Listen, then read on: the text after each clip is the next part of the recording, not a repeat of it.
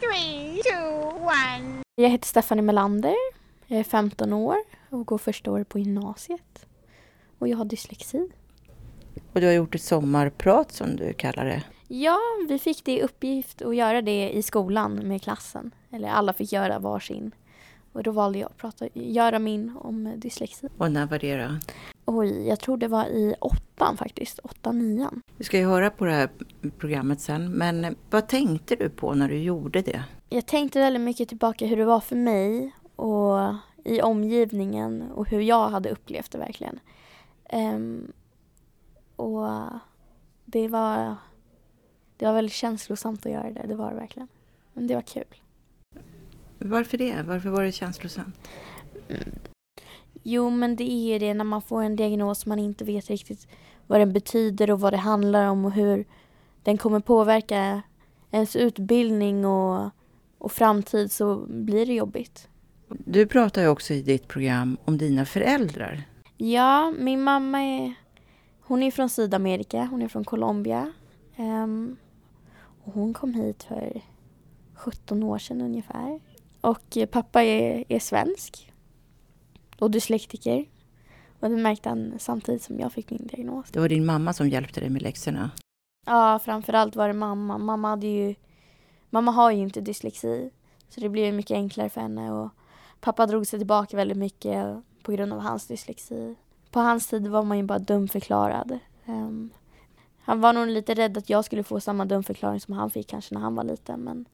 Ska vi lyssna på programmet? Absolut, det tycker jag.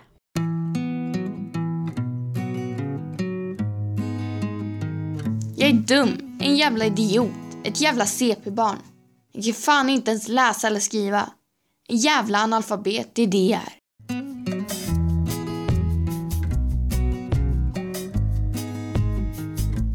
Jag heter Stephanie och har en funktionsnedsättning. Men det var det ingen som tänkte på för fyra år sedan. Då var jag bara sen i läs och skrivutvecklingen. Jag var tio år och gick i femman. Min lärare går fram till mamma och ber att få prata med henne i en rum. Jag undrar vad som försiggår. Vänder mig om och kollar på pappa och börjar prata. Mamma kommer ut med ett stort leende som hon precis har vunnit någon mille på Lotto eller så. Hon ger fröken en stor kram och säger tack så mycket för att du förstår mig. Jag ler och säger till mamma att vi ska gå. Nu i efterhand kan jag förstå vad mamma menade. Men då tyckte jag bara att hon var skum. Jag kom hem och satte mig framför skrivbordet och suckade tungt. Där satt jag i timtals. Från när jag kom hem till 8-9 på kvällen. Med mamma bredvid mig. Pappa satt aldrig där. Han är svensk och hjälper mig inte med läxorna på svenska. Och varför han inte gjorde det, det visste vi inte. Den kvällen var speciell, inte som alla andra kvällar. Samtalet i matbordet handlade bara om mig. Inget annat. Inte om jobbet alls, vilket var lite skönt. Vad tycker du Steffi, ska vi ge ett försök? Ja, svarade jag med huvudet på andra tankar. Några veckor senare satt jag där. Framför mig hade jag den där omtalade kvinnan. Vem var hon? Hon presenterar sig och säger att hon är min logoped. Hon berättar att jag ska läsa högt en text för henne och sedan skriva ner några ord som hon berättar för mig. Läsa! Jag hatar ju att läsa. Det var rena helvetet. Jag hatar att läsa högt framför folk. Tänk om det blev fel och hon skrattar. Men så var det inte, utan hon berättade för mig att jag hade dyslexi. Jag får program till datan och blir vägknuffad ut i verkligheten. Som om hon hade sett ett monster, så fort gick det. Pappa berättade för mig senare i bilen. Han fäller en tår samtidigt som han berättade. Han var aldrig dum i huvudet. Han var ingen idiot. Han insåg precis att han bara var dyslektiker. Klockan ringde in och jag kände hur skräcken kröp längs ryggen. Jag gömde mig längst bak i klassrummet, precis som förut, för att läraren inte ska se mig. Jag sjunker ner i stolen. Samtidigt börjar mamma kolla på dyslexiföreningar och förbund och gick med i FDB, Föräldraföreningen för dyslektiska barn. Jag började få hopp. Och jag blev det rätt insatt i det. Jag stod nu där med all skräck i ögonen. Som om jag hade sett ett spöke framför alla. Att prata framför folk jag, in, jag kände på engelska var min svaga punkt. Jag höll blicken på ett ställe. Jag får en tillbakablick till minnet då jag blev utskrattad för jag läste fel. Efter skolan åkte jag till Frikillet för att umgås med mina vänner.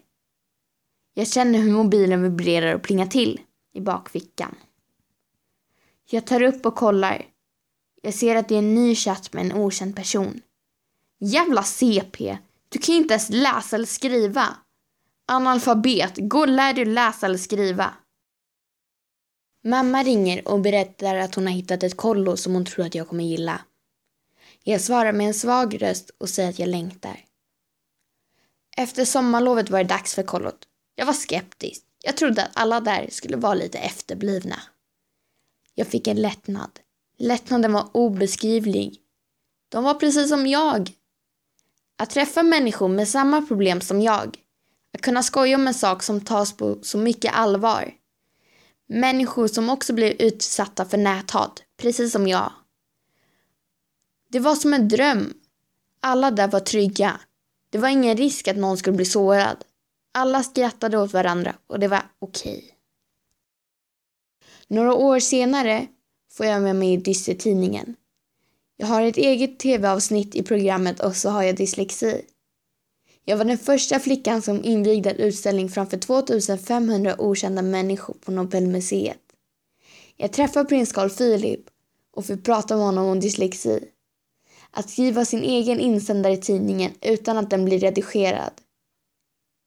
Jag går på föreläsningar och blir igenkänd. Det här kunde jag inte tänka mig för åtta år sedan när jag satt hos min privata pianolärare och inte kunde läsa noterna. Jag fick bara skäll och till slut gav jag upp och ingen förstod varför.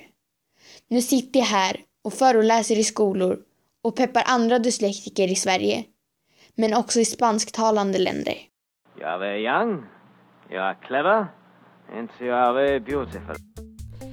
Vi som står bakom Dyssepodden är Föräldraföreningen för dyslektiska barn, FDB.